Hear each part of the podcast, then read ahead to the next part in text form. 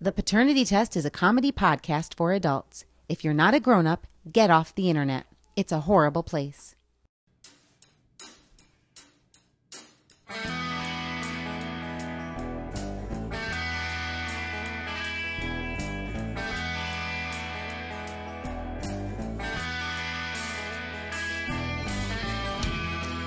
From Illinois and New York, it's the paternity test.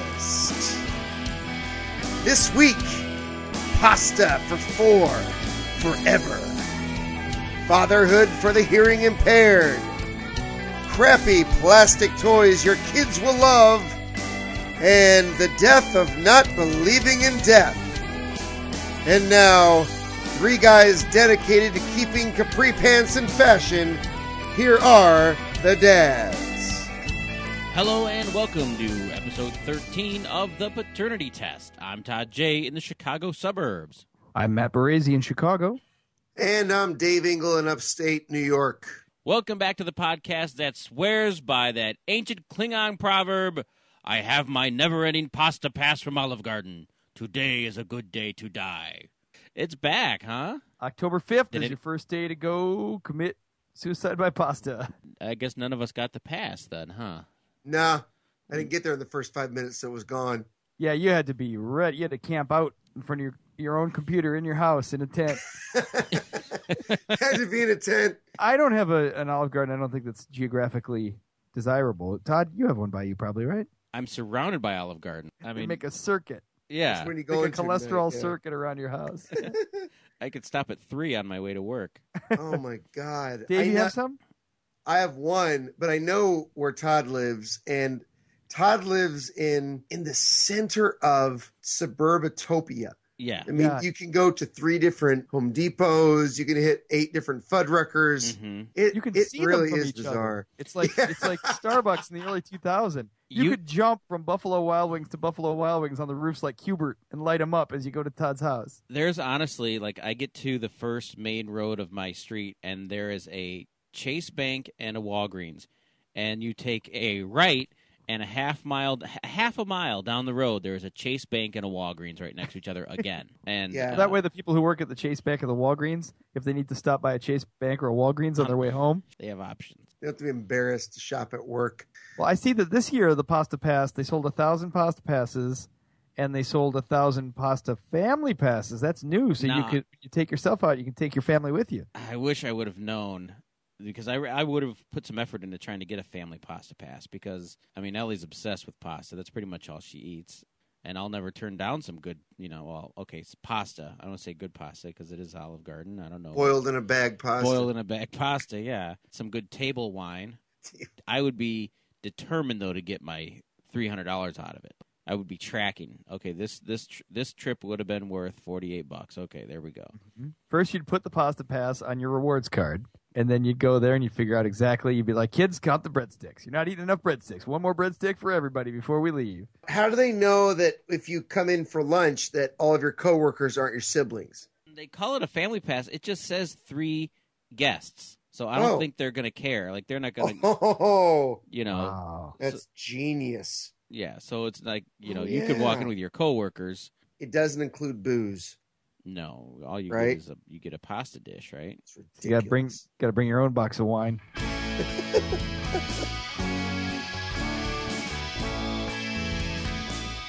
And now it's time for Health Beat.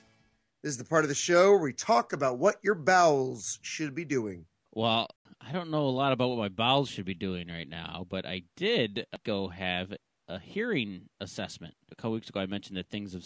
I felt like I noticed a difference in a couple things, and we had some weird audio on the show one week, and that freaked me out because I thought it was. I didn't know if it was my ears or the equipment or what it was. That's And- pretty funny. So, listeners who listened two weeks ago and heard the like super bad. I mean, we always have reasonably bad audio, but like when we had the super bad audio, Todd heard it, but he'd blown his earballs out on some speakers at work, Yeah, and so he thought that it was his own deafness and not a problem with the taping. yeah. Like, oh, very- it'll sound fine when uh, someone with good ears hears it. Dave, uh, you said did you get it? Because you have tinnitus or something, right? Yeah, thanks for reminding me about the bell that's always ringing Can you, in my can you ear. hear that right? now? Can- I can always, I can always sort of forget about it until someone someone says, mentions "How's your tinnitus?" and then all of a sudden I hear this bell ringing in my ear, Ugh. 24 hours a day. But it's just until I die. I, It's, oh, it's well, not. It's only until my heart stops and my something happens to my soul. would it suck if you died and in the afterlife you still had tinnitus? It depends what the afterlife's like. I mean, it's either going to be better or worse. It's not going to be the same. If it's better, I imagine I'll care less about my tinnitus. Maybe death is just tinnitus. It's just you, just Oh. you, you in in black hearing. I don't know. You know, I I have to I have to apologize to my daughter because I got all emotional about getting tinnitus from her screaming in my ear, Yeah, and I I thought about it for a week or two, and I'm like, you know what? This really is something because I'm not super in tune with my body. I know that probably uh, strikes a lot of people as odd.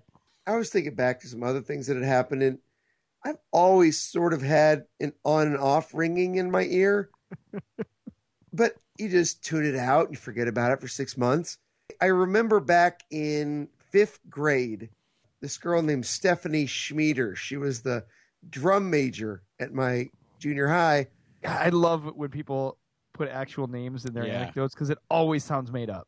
It always sounds made up because there's no person in the world you would think would be named Stephanie Schmieder, but she was. Anyway, she came up to me while I was talking to one of my friends because she wanted everyone's attention, and she took her whistle and she blew oh, her band whistle Oh. about three inches from my right ear. And so I really think when it comes down to it, that's what it was. You're just trying to preserve your relationship with your daughter by blaming it on Stephanie Schmieder. Yeah, I mean, kind of, but I, I do feel that I was sort of blocking that out. I just angry that my daughter had screamed in my ear, and all of a sudden mm-hmm. I could, because when that happens, you immediately kind of hear that whistle, that bell, and you're like, oh, sh- oh no, I, like, what happened? You know, like, oh, you just damaged my hearing. But in fact, I've heard it before. I just feel Right. like I'm much more aware of it now. I just feel like I'm much more aware of everything that kind of happens with my body now than I was 20 years ago. so when you, you went know? to the doctor, did you go to a? Was it your doctor or was it like an audiologist then? I went to an audio. Well, I went to my general practitioner, Yeah. and he sent me to an audiologist, hmm and and that guy said, "Yeah, you- you've got, you know, so a, sort of a mid-range frequency. That's because what happens is the sound, these little hair follicles hmm in your inner ear get jacked up when people blow a whistle in it, and Stephanie They- Schmeidel or yeah, Schmieder, Schmieder. and Damn you, Schmieder. and it damages those follicles. Yeah. So what happens is they don't send the proper signal to your brain. Yeah. And so that whistle is actually being Stuck. produced by your brain because- Forever. because it's confused. It's- Stephanie Schmieder's whistle is forever Yeah. in your ear holes. Right. So it's it's actually very similar to uh, phantom pain hmm when someone loses a limb because your body is sending signals, the nerves are sending signals that aren't responding, and so it sends pain to it. Yeah. Well, clearly that's what that's the only way to resolve all this is to cut off one of Stephanie Schmieder's limbs. Yeah, I think if Stephanie Schmieder's listening, I, I would like to have a conversation about about the last uh, 28 years of my life and how much of a pain in the butt you've caused me. I'd Uh, like to have a very loud conversation very close to your head. Well, I went to the uh, audiologist, and uh, they did. They, you know, he did a series of tests, including Kelly. My wife had to be there because uh, they want someone that you listen to every day, that you whose voice you hear every day. They put me in a soundproof booth and stick special earplugs in that to hear things, and they run frequencies through your ears, and you push a button every time you hear it. So he did that, and I realized that I was not pushing the button very much when he was testing my right ear. okay. And I'm like, well, this is a problem. Was he messing with you or are you going deaf? Well, he was pretty blunt about it. Like as soon as he finished the right ear, he goes, he you know, he comes on the little monitor. It's like a you know, it's like I'm in a recording booth I'm by myself. So he turns on the, Right. his microphone and he goes, "You have significant hearing loss in your right ear." Wow. And I'm and I freaked out a little bit. I'm like, "What? Significant?" And he goes, "Well, severe." and, uh, I don't want to alarm you. I'm sorry. but Let me be clear. It's terrible. Yeah. yeah, it tested my left ear. My left ear is normal, but when he shows, so he shows me a graph afterwards. Imagine looking at like uh, an EQ of a stereo where the low frequencies are on the left, high frequencies on the right, and on my my left ear there was a little bit of a dip at the higher frequencies, but it stayed within the normal range.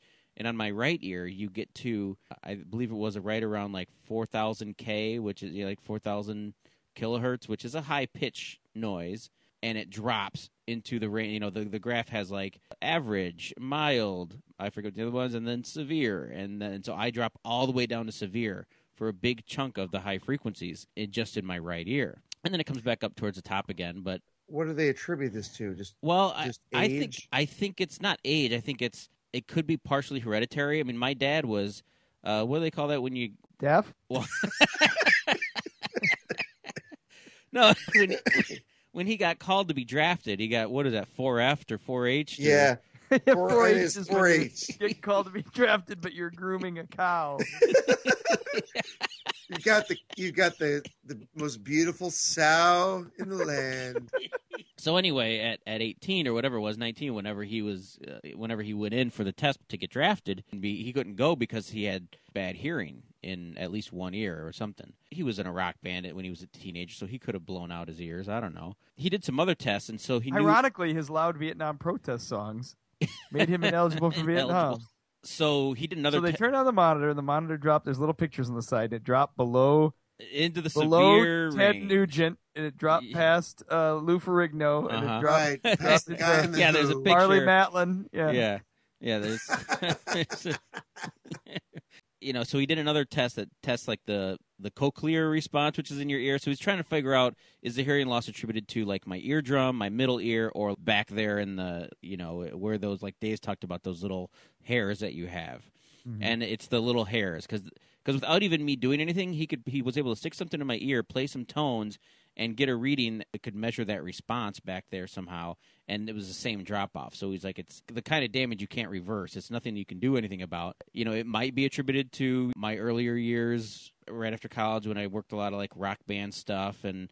You know, I'd go home from we- working like weekend festivals and things, and I'd go home and my ears would ring for two days. Wow. You know, I mean, it was like it was loud. And, Yeah. and you're 23, 22, or what? You're not thinking about, oh, I better get my earplugs in. You're working a 12 hour day, but then the entire 12 hours you're in front of giant PA systems. And I wasn't the sound guy, so I wasn't really thinking about my ears. I was just like the stage manager, so I'd run around and uh, I needed to be able to hear the people that I was talking to, so I couldn't wear earplugs. So you need to call Ian Anderson of Jethro Tull and tell him you need to have a word with him. Yeah, I, I have some aging rockers I need to call up.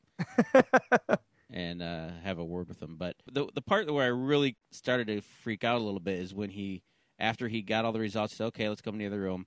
And he sat me down. He goes, "You need to wear a hearing aid for that." What? What? I You're said, gonna need a full head transplant. and uh, and it's tough because like Kelly was there with me, so like I'm, I was trying not to like make eye contact with her because I get emotional sometimes, and, and I didn't want to freak out, but I was freaking out on the inside. You know what, what was confusing me is that I can hear in the right ear. It's just that there's an area that drops off, and it's not the most important area because the human voice is more in that middle range, right? Like I could hear voices. Well, So what he's us an example is- of what you can't hear. Do you not hear your daughter What- screaming that she's on fire? Well, what happens is you lose the sounds of words that are in that higher range, like the S's and the H's, and that's what causes you to start losing words. You start to misunderstand words because you don't hear the S's and the H's as clearly because those sounds fall into that higher range. But the reason he says I need to wear a hearing aid. What do you mean, ear- holy it? You've been odd. No, the reason he says I need to wear the hearing aid is because those nerves that Dave was talking about, that his are all jacked up, mine aren't getting uh, the stimulation.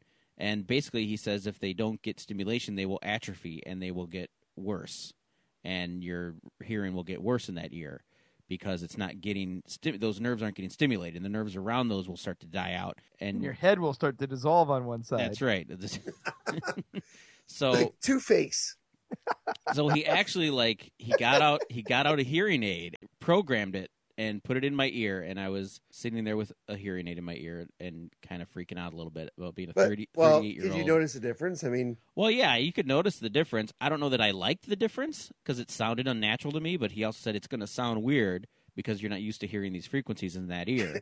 Eventually, it's you get used to it and it sounds normal. And the other, there's two things about it that made me emotional. One is that I'm 38 and, and I've got to think about wearing a hearing aid the rest of my life now. Now, I did say like you don't have to wear it all the time. You don't have to wear it to work, but you should Right. wear it some hours every day, multiple hours every day. So whether sitting at home watching TV, whatever, as often as I can because that stimulates. It'll keep those nerves intact. But the other part about it was that a hearing aid is fifteen hundred dollars to start. Like that's the cheapest one, oh, and insurances don't cover hearing aids. I just What like do you mean insurance doesn't cover a hearing aid? insurance does not cover. A, that's my. That's why my dad doesn't have hearing aids. I talked to my dad afterwards. He's like, "Yeah, I need hearing aids too. I can't afford them. They're it costs Oh. him four thousand dollars for a pair of hearing aids out of pocket. don't No they- way. Yes. The boomers put up with that? The boomers are all don't know deaf now. Exactly. I don't know. Boomers how, all blew their drums out listening to Thin Lizzy.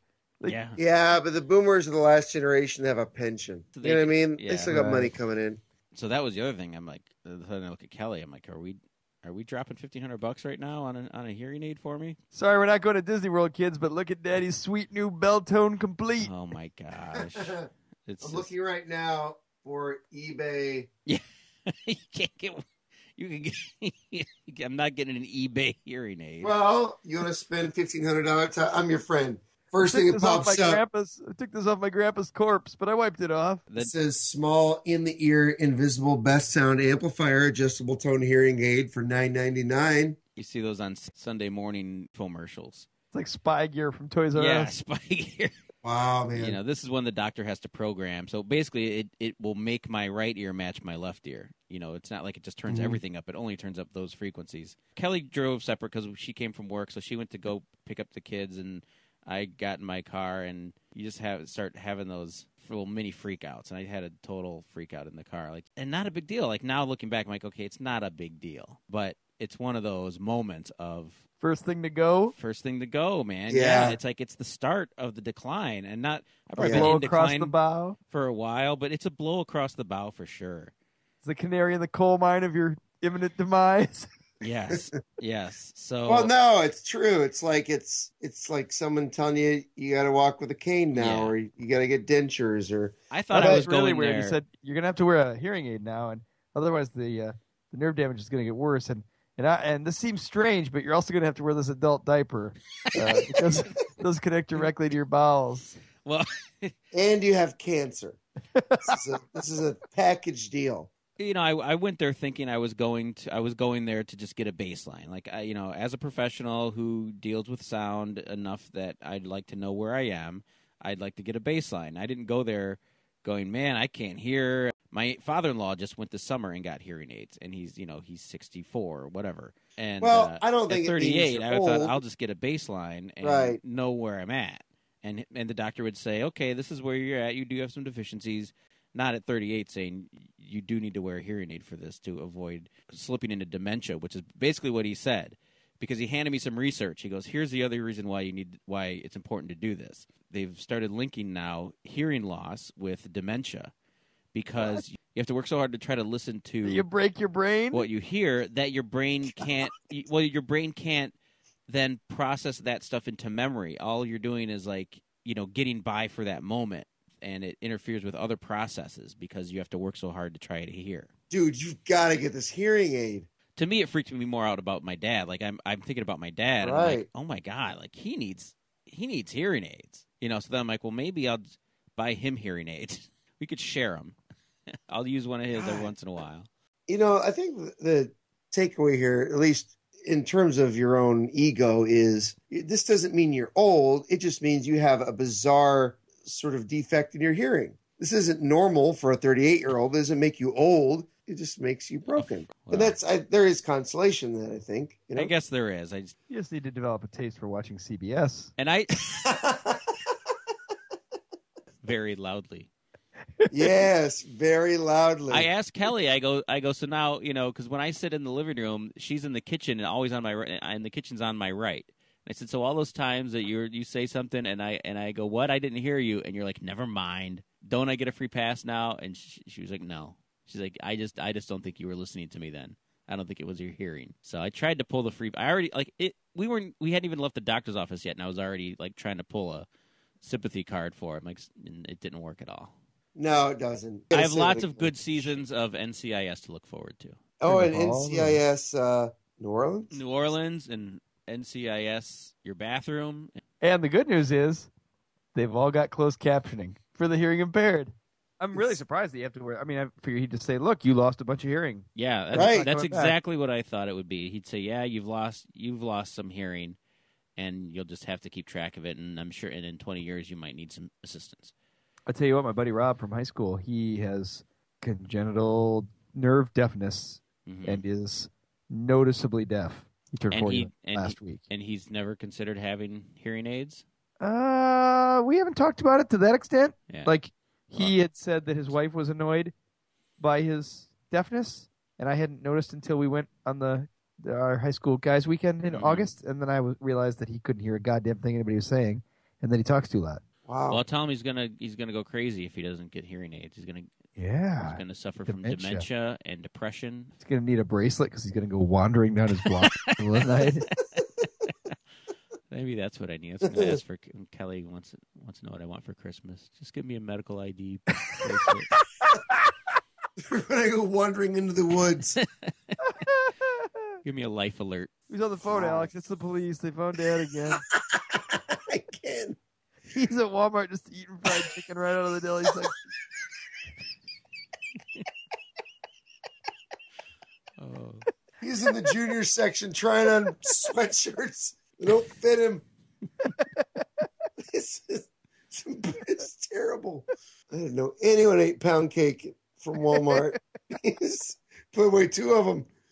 I- Sir, please get your dad out of here. Hey, folks, you already shop on Amazon. Why not put those dollars to work keeping this show on the air? It's very simple. When you want to shop on Amazon, please go to paternitypodcast.com and go to the support page. You will see a big old Amazon button there, and when you click on it, it will open up a big Amazon screen, and all you have to do is do your Amazon shopping. You don't sign up for anything, you don't sign up for a password, you don't pay extra. You just shop on Amazon. Amazon knows you came through the portal, and they send a portion of their profits to us, and we use that to pay for the show. It's that simple. It really helps us out. So please, the next time you get that itch to get uh, get a box sent to you in an hour, you go through our portal, and uh, and we will reap uh, some uh, some of the benefits. Uh, guys, have you ever? You have daughters. Have you ever heard of these things called Shopkins? Uh, Todd was just telling me about them. Really? It's Yeah. Ellie and her friends are obsessed with Shopkins. You trade them with each other to get the ones you want, and there's rare ones out there. They're you know like collector's cards for girls, I guess. They're a little expensive. I was surprised at how expensive they are for what they are. I mean, they're a tiny little piece of rubber that you know. I was explaining to Dave. They kind of look like what you would used to stick on the ends of your pencils. You know, like a little extra eraser thing. You'd stick Yeah. I was thinking they were like erasers. Like if you got a little a little colored eraser that looked like a strawberry or something, like that's what it is Yeah. with the face. I mean, they don't do anything. They're just these little figures, but you're the whole idea is like to collect them. A 12 pack is like 10 bucks on Amazon, Ugh. Yeah, two pack is three fifty. Jeez. and they're tiny. They're uh, teeny tiny. And they don't even erase? no, no, because they're, they're they're hard plastic, and they well they're not hard plastic, but they're yeah, they're plastic, and then they come with play sets. that yeah. can so you can get little set play sets up. for them. You know, So there's inanimate objects that have Yeah. that come with yeah, that come with like places So- to live. yeah. Like there's a vehicle, and there's yeah, like little play sets in houses. And it's funny because these things that are what a Shopkin is in terms of the actual Shopkin itself is that it's store bought items with faces on it. So it's an ice cream cone, or it's a waffle iron, or Is consumerism about consumerism? Like it is consumer goods. It is anthropomorphized consumer goods. yeah, These are the real geniuses of the consumer society. These these people who can figure out how to sell things to six year olds are, are the genius. It's not Steve Jobs. It's not the people who can talk to rational adults, right? Educated adults. It's how do we sell things to people who can't formulate a, a rational thought of what would really make them happy. It's it's this.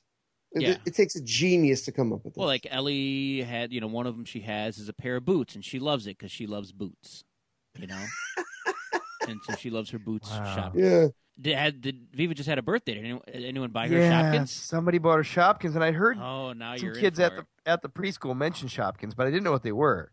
And then she got a set, and it's a little bakery, and it comes with two bake items with faces, and she's completely into it. And it's just a little plastic bakery, and then you can take the little people Yes. and you can put them in the bakery case, or take them out of the bakery, or put them in a little blender and have them swing in a circle like they're on a swing. But she she has played with it nonstop. Mhm. And you know, I am addicted to toys of my youth, and we come from the '80s, and we come from the like that eight that that era when they deregulated television, and suddenly everything was a 30 minute toy commercial, and so it's hard for me to ju- like I don't get particularly bent out of shape about marketing towards kids and being you know blatant in seducing children to buy your crap because I was seduced, enjoyed it, and still allow myself to be molested by Hasbro in now that I'm 40. so I can't I can't really be condescending about it when I love GI Joe and all that was was giving a backstory to plastic dudes so that you wanted to buy all of them. And the next year they said, "Oh, more plastic dudes joined the team and they have new vehicles. Oh, I got to get those now." Uh, because it just made it into this narrative you had to follow. I noticed though that things got more insidious when Pokemon came along in the 90s or whenever that happened because they built the notion of collecting right into the narrative. You Right. got to catch them all. And Shopkins really has get them all like written all over the box. yeah, it's very. I mean, it is about collecting them. There and they don't really hide that. right. I- It's it, it's fa- it's things you buy with faces on them that you're supposed to buy all of. It's so blatant in what it is. It's crazy. when I get baseball sticker books and you'd have to buy buy you know you'd buy baseball cards and they come with a sticker and then you're like a crack addict trying to your Fill it par- in because you buy the, begging your parents to you know so you could get you buy you the know, sticker Tommy book. her yeah and you buy the, the sticker book or the card book, and then you have to fill it in. So it's telling you what you then have to subsequently purchase. right but you don't the thing is there is like a sticker a pack of stickers whatever it was 250 but you didn't know what was inside the pack so you're you're then just it's like gambling you're just throwing money Yeah. at the guy at the convenience store saying, "Oh, come on, just give me Tommy Herr." You know, come on, man. You know, and and you and always they're selling up- you the same product over and over and over again because you're trying to get Tommy Herr. And that's blind bag items are huge now in children's toys. Mhm. Todd, you know what I'm talking about, right? Mhm. Every toy you can buy, you can get them in these blind bags where you Yeah. pay three, four, five bucks for whether it's a tiny pony or a Lego Transformer or a Care Bear or a Shopkin. You don't know what's in that bag, and that means you're going to accidentally buy the same thing over and over and over again. Oh God, I can't imagine buying my daughters like something for the third time. Huh? Their, their reaction, like I can't imagine that, like the horrified reaction, and then the terrible evening I'd have. Do you remember the movie cards, like the Return of the Jedi co- Topps cards? Yeah, and they're like 150 of them, and each pack, you know, some of the packs would come with the checklist, mm-hmm. and then you'd keep buying those same cards over and over. and You'd have doubles, triples, quadruples, and then you try to trade those with your friends, but they just kept selling you the same picture Jabba the Hutt ten times. Now the doubles not- thing doesn't bother me as much because because I think Ellie likes the trading, so she wouldn't mind having doubles, so she has some to trade without giving up ones she wants to keep. Right, she's a commodity. I guess every generation has its little plastic blobs that it wants to collect. I mean, you could take that all the way back to Green Army Men. But Mhm. do you remember muscle things when we were kids? There were those pink pro wrestlers from space. yeah, They were only about an inch high. Like we were yeah. They're like aliens, but they're all like beefed up on HGH and. Yes. Sadly, two thirds of the muscle things aliens have died of heart attacks, suicide, or uh, alcoholism since the eighties. one of them had a sex tape released. and the sex tape really wasn't what did him in; it was the racism. Hey, was Hulk Hogan racist? He was racist on the sex tape, and that's why he got fired. What? wow. Same thing's gonna happen to the Shopkins. Oh, I really loved those boots until I found out they were racist. If you like the paternity test, please help us tell other people about it. If you're an iPhone user, you can go to the podcast app on your phone and search for the show there. You can subscribe. You can also leave us a review while you're there. That would be great. It's quick and easy. If you're on any other device, use your favorite pod catching app, uh, search for the paternity test, and subscribe. And tell your book club to forget about that new Janet Evanovich book, 86 This or whatever, and read our monthly column, Viva Daddy, in Chicago Parent Magazine and the Paternity Test blog every week at chicagoparent.com. I want to give a shout out to the good people at Chicago Parent and uh, the Publishing Media Association. I got an opportunity this week to do a little comedy routine to kick off their Midwest Publishers Media Association open house uh, in Chicago. Uh, had a good time with them. Uh, they they gave me some food. They gave me some booze. Uh, met some nice people. But I, I told some jokes. Didn't go too far. I think I lost them. I started to do a little riff on placenta eating and stuff, and, and I think Oh. I lost them there. Uh, and when I lost them there, I really cut back on the breastfeeding jokes. And I Mhm. just figured, you know, we're all in the parenting media, and everything's been placenta this, placenta that for a couple of years. I thought I could go pretty strong on that, but uh, that's not my tight five for the comedy store. That's for sure. And now it's time for Death Talk, where every minute we talk about it is one minute we're closer to it. you loyal listeners out there will remember that I was talking about where my dog was killing a chipmunk in front of my children doing the death shake. Got a hold of it and whipped it back and forth and broke its neck. And I'm trying to wrestle the chipmunk out of the dog's mouth, thinking my wife has my daughters about 20 feet away along the side of the road, when in fact they're standing right next to me looking at this dead animal hanging out of my dog's mouth. And I know that my daughters don't understand death, but they are growing ever more comfortable with the idea of it. I've grown And- accustomed to your yeah. dad. yeah, we were watching Shark Tale. My wife, the I Will Smith home. vehicle. Yeah, so I don't know the show. I've never seen it. They're watching it, and a shark is chasing Will Smith, not Will Smith. Will Smith. Will Smith as In shark form. a fish. Whatever he is. He's a fish, yeah. Right. And the shark is hit over the head with an anchor, a large anchor, and then it slowly grows cold. It says, I feel so cold as it is being held by its brother, another shark. Yes. It's it's amazing. And then it dies. Oh. And they and they have a funeral for it where they're all the sharks are standing on top of the sunken Titanic deck and they push a wooden coffin over the side and it sinks. And I, I gotta hand it to the people who made this movie. Then, completely over the heads of my children, you see the dead shark float back up into frame and then out of the top of the frame. nice. So as the shark is being hit in the head, and my, by the way, my daughter's watched this like five times in the last week, and one of the times I'm sitting there and I'm like, you know, guys, uh, that shark, he's just he's sleeping. and my daughter Cecilia looks at me and she goes, "No, he's not dead. He's dead. nice. He's three and a half." And yesterday, my wife watches children. She's a little pre-K. She runs out of the home, and one of the children during like a nap, they're all looking for one of the children, and I'll call the kid Doris because that's not her name. And I guess everyone had run in to get a snack because my wife said, Hey, let's get a snack. But Doris was still sleeping. And as everyone woke up and ran into the kitchen, no one noticed that Doris was still sleeping and five feet away. And so my wife's like, Hey, where's Doris? And everyone runs into the living room. And oddly, there's all sort of encircling her, standing around her, and she's deep asleep. And my wife goes, Doris, Doris. And Cecilia throws her hands up in the air and she goes, Oh, mom, she's dead. Oh no, poor Doris. Poor Doris.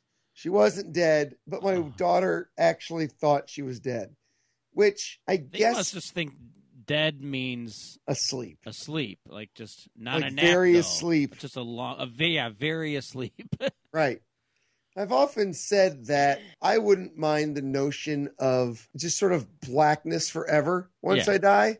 So that you could wake up every once in a while and roll roll back yes, over, right? as long as I get to wake up yeah, and sort of open my eyes, realize I'm getting to take the not longest nap ever, feel satisfaction, and then go back to sleep. yeah. That would be fine. So my daughters are getting to an age now where they they think at least they think they understand death. They're not they don't understand it. Which could be dangerous because if they don't get it, they could accidentally kill somebody. Right. Hey, think- let's Yeah, right, let's watch Fonzie die. let's watch Fonzie. Yeah, oh look, Fonzie's dead. That Now- then awesome. ten minutes later, be like, Daddy, wake Fonzie, you know, wake Fonzie up, make him undead. Right, they're going to be digging up that chipmunk in the backyard Yeah. they watched me bury. No, you don't understand. You killed Fonzie. I know, Yeah. but now he can wake yeah, up. yeah, yeah. No, no, no. He's not. He's not coming back, babe. Where's Doris? And why do you guys have a bloody ball peen hammer? Uh, she's gone. She's gone. We couldn't do nothing about it. There's nothing we could do. Vivian is finally. We've started to talk about death with Viva because she's. I could tell that her her peers. Well, she's the same age as your kids, Dave, and like I Mhm. start hear a lot about dead and killing from her friends on the playground and stuff. I'm killing Yes. you. I got killed, dead. So they're definitely fascinated by it. So we've introduced that concept now, and she still she still doesn't quite get the that food used to be animals, but she does know that things stop moving kind of permanently. And she was playing with her little princesses. Her she's really really into her MagiClip princesses. That's her favorite thing is those little Disney. And I heard her. She has these really imaginative games. I love to overhear her play with her toys, like the dialogue. Yes. And she had a bunch of them, and they were they were stacking up pillows. And I heard him say, "We've got to." We've got to finish this jail before they come back. And I went over and I said, "Well, that sounds very creative. What what are they building a jail for?" And she said, uh, "The Beckerators, like decorators, but a B." I said, "What are what are Beckerators?" She said, "Beckerators are bad guys, and they freeze you, and then they kill you." And I said, "Well, I guess guess they better finish that jail." So she went back to building her jail, and I saw her later in the day, and I said, uh, "Hey, how did all that turn out with the Beckerators?" She said, "Oh, it's it's fine, Daddy. The princesses caught them." I said, "Oh, they caught them. Good, good, good." She said, "Yeah." And later, they killed them. Wow. One at a time. After they made them beg for their own life. You're gonna start finding like decapitated GI Joes around your house. Elsa made the Beckerators dig their own grave. Now get in there. Ariel takes the Beckerators out in a boat, and they just keep saying Hail Marys over and over, and then you hear a bang. So we were eating salmon the other day. My daughter's Joey palate's a little more advanced than Cecilia's. Joey was chowing down on salmon, and you know they know it's a fish, and so I, I pull up a picture of the fish, of the actual fish, of a dude holding a, a salmon that he had Yeah. caught, and I and then I hold up two frozen salmon steaks. I'm like, this came from the salmon Oh, you seen the picture. I'm like trying to make a connection, and it just blinks like thousand yard stares. I'm like, oh, okay. Anyway, uh, let us know when those are done, old man. yeah. Like they, they just they can't make that death connection. Like they can't, like the idea that this was chopped up Yeah. and it, it hit over the head. Its head was cut off. I think You know the what I first mean? time Ellie realized what chicken was is when she kind of like freaked out a little bit. And what's funny is that she, when she made the same realization about bacon and pigs, she didn't have near the same reaction to it because she said that bacon is so delicious that it's okay. It's worth it. That's spoken like a true Todd's daughter. Yeah, Yeah. that really is. Save the chickens, Yeah, eat the pigs. yeah. I don't care how immoral it is. This human arm is delicious. Yeah. Sure, Lisa, a wonderful magical animal.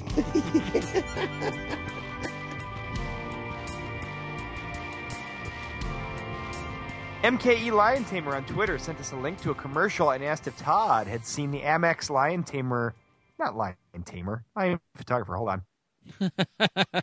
He goes to Alaska to tame lions he brings a chair. and a whip and a top hat. Where's all these? Where's all these Alaskan lions? Go ahead and roll that tape. Alaska. Finally, the search for brown bears begins. Denali Highway, low on gas, pit stop, fill up, double point. Yep, that's cold. Tired. Day two, coffee, eggs, double points. Beautiful. Majestic. Eggs. He says Eggs. eggs, Yeah. not eggs. It's everything you like. It's uh, it's rewards cards and eggs. That's right. taking a picture, taking pictures of bears. The guy's like ten feet from that bear. Like he, He has no hope of survival. Well, I wanted to see if he was from Chicago Heights, although I could hear from the way he said Denali Highway that probably he was like further north. And he's uh, he's Canadian, and you can tell like in his O's and stuff that he's Canadian. But when he gets to eggs, it's it's eggs. Why do you? Th- where do you think that's coming from then? Because eggs, you know, I used to think it's it was my South Side that said eggs, but I mean, I don't know. I might have. I also have some East Coast influence from grow, you know, growing up with my mom on the East Coast, and so I don't know where where. Latent Canuck. Linguistic genes. I got no, I got no Canuck, so I don't know where that's coming from. no. Your your eggs is definitely South Side. I guess the question is where'd he get it from?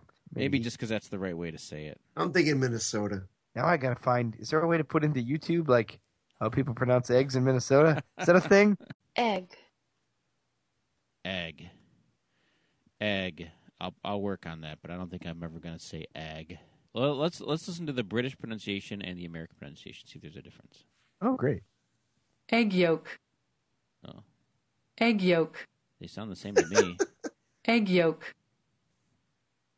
egg yolk, egg yolk, egg yolk, It's gross. egg yolk, you just want to hear that over and over again. egg yolk, egg yolk, egg yolk, egg yolk, They're only saying yolk differently. They're not saying egg differently. No, they're not. I want to turn that into a uh, a little Egg dance yolk. track little underneath that. dance track. Yeah, egg yolk, like a EDM, you know. Egg yolk, egg yolk, egg yolk, Oh, I'm gonna top the European dance charts with that. Egg yolk, What are you going to call it? Egg yolk. Uh, actually, I was thinking of calling it egg yolks, so they'd know over there what I was talking about. Egg yolks. Send us a question or a comment for the paternity test mailbag. Just email us at paternitypodcast at gmail.com or leave a voicemail at our phone number, 657 Bad Dads. Whenever you call us, we'll be there. We'll be around. Michael Rice, host of that preeminent podcast, Opera Now, the Opera Podcast, sent us a link for our Scary Clowns and Filthy Elmos segment. Evidently, Russia, Red Square, has its own problems with Filthy Elmos, Bolshevik Yeah. Filthy Elmos. A Wall Street Journal article says that Red Square has been overrun with people dressed as Stalin and Lenin and Trotsky and Ivan the Terrible and Catherine the Great, and that they hustle for tips for pho- photographs from all the tourists in What? Kremlin. Yes, I'm surprised that Putin lets this happen Yeah, you think those guys would go home and never wake up, and never wake up. They'd disappear? yeah. But yeah, they this guy on, on the picture looks a lot like Mr. Stalin. Remember when uh, there was that guy who was like running in an opposition party against Putin, and then he his face started to dissolve because someone had poisoned him with like a radioactive isotope. Oh yeah, they put it in a soup, Uh huh. And uh, yeah, he got sick over a period of like six months, and he died. And then uh, someone who uh, was a vehement protester of, uh, against Putin was uh, shot about hundred yards from the Kremlin about six months ago. I wish we could uh, get some poisonous isotopes for the filthy Elmo so that we could go back to seeing Broadway shows without being. Oh my again. god! It tells you something about our individual countries that we've got thousands of dirty Mario's and Elmos, and they've got Stalins and Lenins. It's the same thing in Rome. When Nick and I went to Italy, once you get within half a mile of the Colosseum, there are guys dressed up in gladiator costumes, Oh, forcing you to take pictures with them, and then they get aggressive with you to give them twenty bucks. Ugh. so it's yeah, it's the same. The human condition is everywhere, unfortunately. Uh, even when you're on a European Even- vacation, even in ancient Rome. even in ancient Rome. Yeah, I want to know what they did then. I want to know what in ancient Rome what those people dressed up like. ancient Greeks. Guess so. Oh man, you can't walk five feet in this town without somebody dressed as Socrates or Aristotle Right. trying to shake you down for Roman Exactly. legion coins with Caesar on them.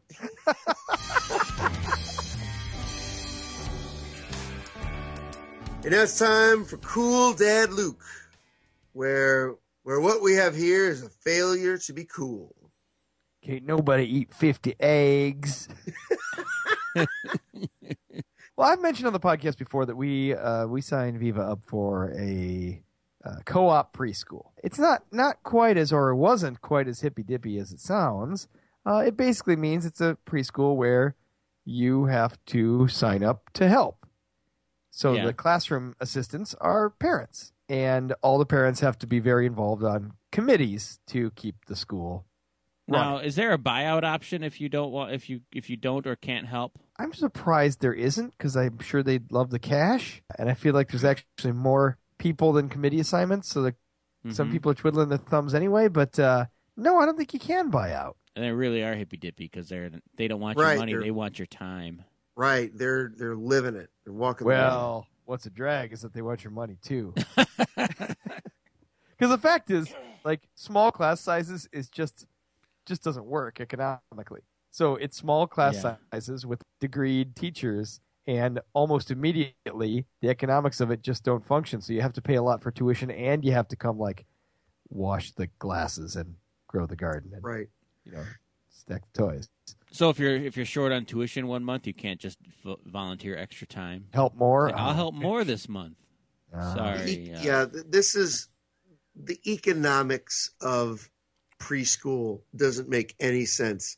Like it, the the fact that it costs as much to have someone watch your child as it does as you make in a year. Yeah. Like it, it doesn't make sense. Well, that happened early on in your fathering, Yeah. Todd. Right? Like your wife quit her job because you it realized didn't make she any was sense. She working was to pay for the working. Uh-huh. Yeah, she was working for the child care. I mean, what what what didn't go towards ti towards child care went towards gas money for her driving the kids to and from child care from work, and then. You know, having to spend money. Teachers always end up spending a lot of their own money during the course of the year anyway, and so you know, she really, it really wasn't. We weren't gaining anything. So if You she stayed makes me- home, we actually made money. I think when she stayed home, because she started watching a couple other kids. So then we actually came out ahead than uh, when she was a full time tenured teacher. You know what really makes me want to open a vein is that everybody, like so many people, put their kid into some kind of depot so that they can go uh, go out to get paid watching someone richer's kid, Oh yeah, and that works all the way up and down the socioeconomic system. Because I will see nannies come to pick up these kids, and I realize that these the nannies' kids are somewhere while they're watching somebody else's kids, and I will frequently drop my kid off at preschool and then go like teach acting to very rich people's kids, and that's that's so bleak I can't even get lift my Well, head. that's up very true. In in many cases, those kids are not even in this country. Uh, You know, when my wife taught in New York City, she'd teach pre-K level literacy lessons, and you know, the driver would show up in an Escalade, and you know, in many cases, there'd be nannies, one nanny per kid in the house. You know what I mean? There's a driver, there's a chef, there were three nannies. All the while, those nannies are their kids are in another borough, in another country, or Maybe I should do that. Maybe I should mail my kid off to another country, like to save money on childcare, like Yeah. like the the Warby Parker of uh, childcare. you wouldn't be worse off than they were. I mean, I think you're talking about people who hadn't seen their kids in years, and it always blew my mind whenever my wife would talk about that because it meant that the people you are entrusting with your child's life are always enveloped in your life, where your kids have everything. Right. And so you they're have soaked everything. with resentment for your child, Yeah, just up to their eyeballs in resentment for your rotten little child. right. It it doesn't make sense. So Matt, if you if if if you uh, and Melissa weren't lucky enough to have parents around who were able to come and do a lot of the watching for you, do you think the situation would be safe for you and and and your wife lived out of state somewhere and not in your family? Do you think you'd be a stay at home dad? Probably because I'm just not as good at uh, being paid and respected as my wife. So I, I think, but I, but I, you know, I cook well, and uh, you know, I'm great with uh, Oh, art you could watch other people's kids too. You could have a daddy daycare. Maybe that's it. I would be daddy daycare. Well, this year the the I really like the preschool, and the parents are are quite cool. We made friends with a lot of parents last year, but this year they have one experimental group called Mixed Age. It's just that it's kids who are turning four and kids who are also five, all in one group. And we Oh, I thought, thought that I thought that would be like a wider range. Four and five are like the same. I maybe it is think be- wider. Well, it's kids who haven't turned. It's like three and a half to five and a half, I think, and that's a pretty wide range if you think. About Okay, that. yeah, Yeah, yeah, yeah. It's a big jump. Viva likes to run with the older kids, so we thought that would be good for her. And then for the older kids, they get to learn patience, and you know, everybody gets a lot better at taking turns and so forth. So they'd already run this program as like a pilot program, and it worked. So we signed up for it. But what I didn't realize is when you sign up for something that's got experimental, like right in the name, that everybody involved is self-selecting. They're all like progressively minded about their kids' education. So this year, it really is hippie preschool.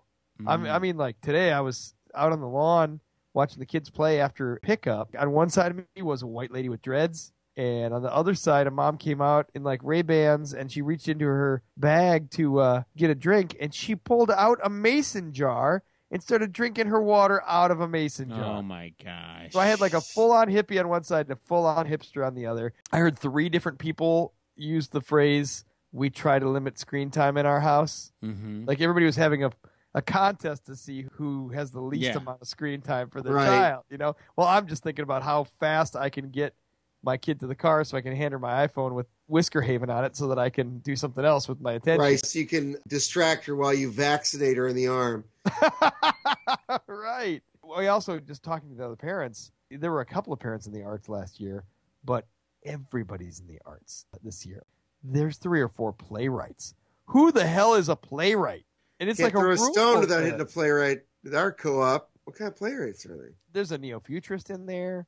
What? Uh, there's musical theater people in there. There's uh, uh, all kinds, and and there's a serial producer in there. There's a you know the half the staff of the NPR affiliate in Chicago's in there. Like it is Wow. showbiz up. All three of us are sort of artistically minded or or you know gentle artistic souls, but we grew up in kind of rough areas where we were rare insofar as we were artists. So I think we got Mhm. used to that. So I think all three of us like to be the special guy in the room. You know, we're all like spoiled little boys and we like to be really special. So I'm never in a room full of playwrights. So it's great because I'm always the special guy who's a playwright. Or if I am in a room full of playwrights, like if I'm at NYU or something, I'm the rough and tumble Chicago guy and I still get to be special. hmm Well, I go here, they're all dads, they're all Chicagoans, and they're all playwrights. So there's, I can't think of one special thing about. 'em. I just cried, I sat down on the floor, and I just cried and cried. I had to call my mom and say, Mom, What, Why tell am me I one special? thing.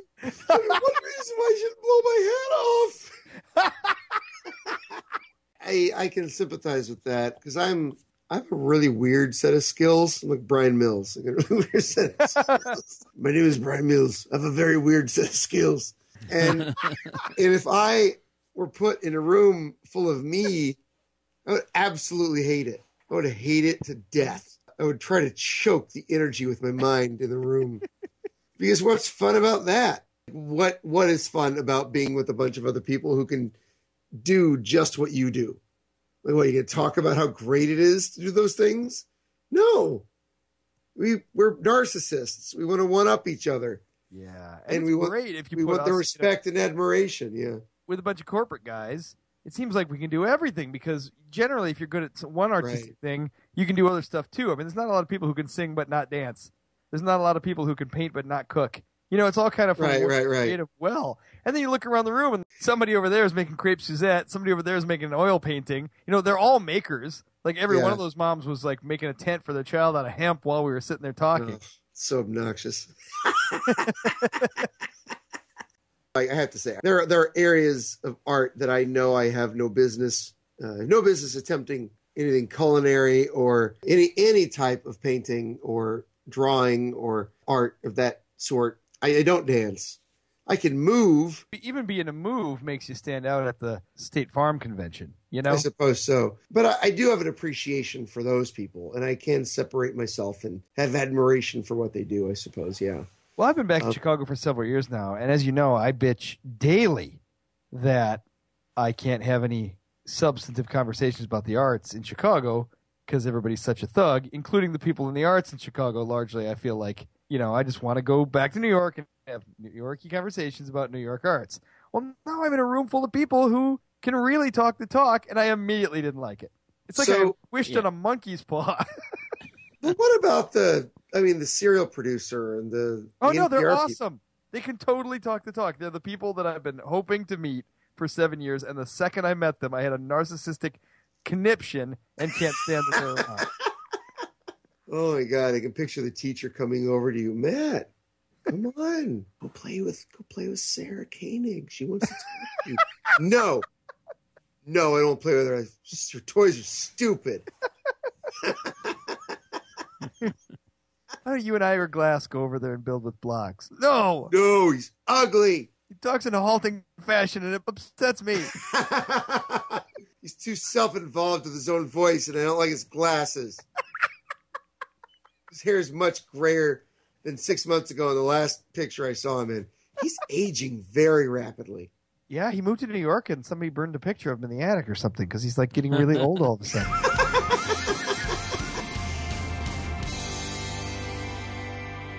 Well, folks, it's time for another episode of the paternity test to send the kids down to the corner to buy daddy his smokes.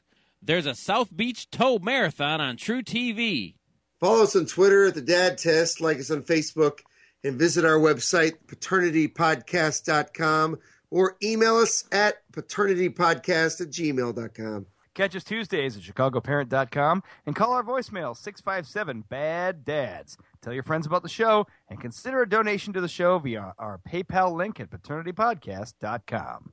All right, everybody, remember make sure your young kids understand what being dead really means before you catch them trying to wake up grandma at the funeral home. And until next time, best of luck passing the paternity test.